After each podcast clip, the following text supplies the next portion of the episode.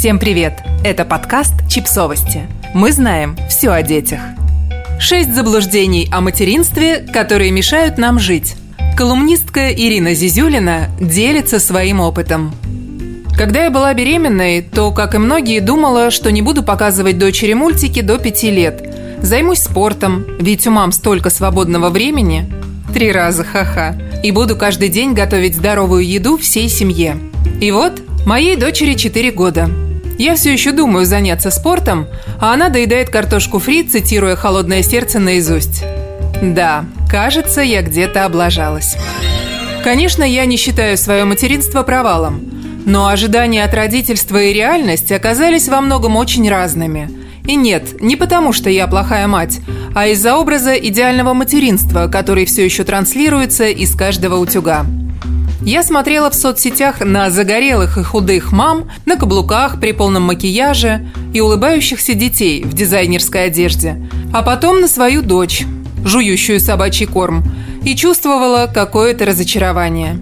Не в дочери, конечно, и не в себе, а в том, что такое быть мамой на самом деле. Для тех, кто сейчас на стадии «я такой точно не буду», я составила список заблуждений о материнстве, которые лично мне сильно подпортили это самое материнство в самом начале. Возможно, это поможет вам скорректировать свои ожидания и понять, что реальность может конкретно отличаться от образа семьи из рекламы майонеза. Заблуждение номер один – Беременность омолаживает организм и лечит все болезни. Возможно, у вас так и будет.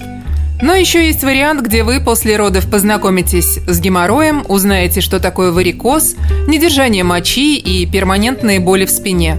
Причем, даже если до этого вы вели здоровый образ жизни и занимались спортом. Заблуждение номер два. Дети орут, потому что невоспитанные. Серьезно, я так считала. Вот занимались бы воспитанием, такого бы не было. Что значит заниматься воспитанием, я себе слабо представляла. По факту, дети часто орут, потому что А. Их мозг еще не созрел, чтобы выражать свои эмоции по-другому. Б. Родители не в состоянии быстро понять, чего он хочет или не хочет.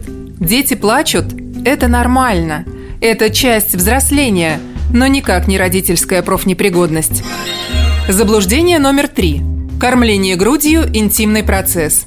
Друзья, кормление – это просто процесс принятия пищи. Ребенок захотел есть, ты его кормишь.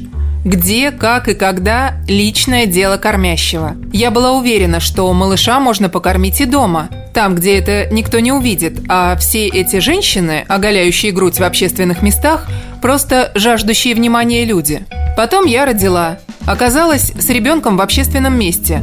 Представляете, мамы тоже могут там оказаться. И на себе испытала, каково это, когда до дома далеко, ребенок плачет от голода, а от пеленки, которой я пыталась прикрыться, орет еще сильнее. Тут уж не до всеобщего внимания. Наоборот, хочется провалиться сквозь землю, лишь бы ребенок поел, перестал плакать, и на вас никто не таращился.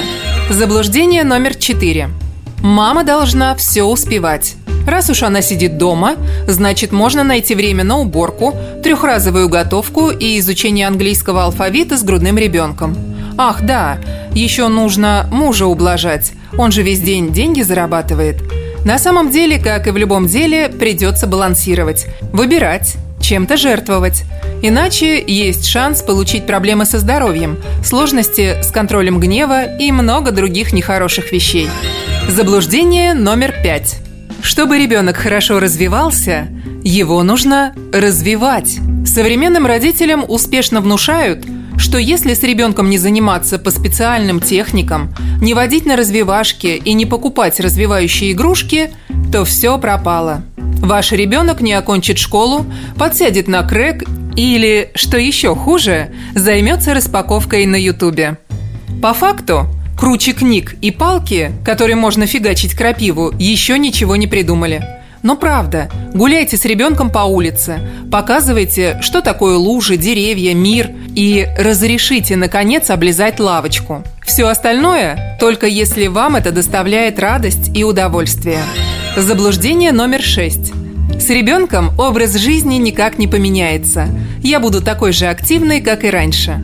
Даже если вы суперженщина с пропеллером в одном месте, что-то все равно придется поменять. График, приоритеты и даже друзья. Многое изменится надолго. Тут нет ничего плохого, по крайней мере, если это понять еще на этапе беременности и не строить сложных надежд. Подписывайтесь на подкаст, ставьте лайки и оставляйте комментарии. Ссылки на источники в описании к подкасту. До встречи!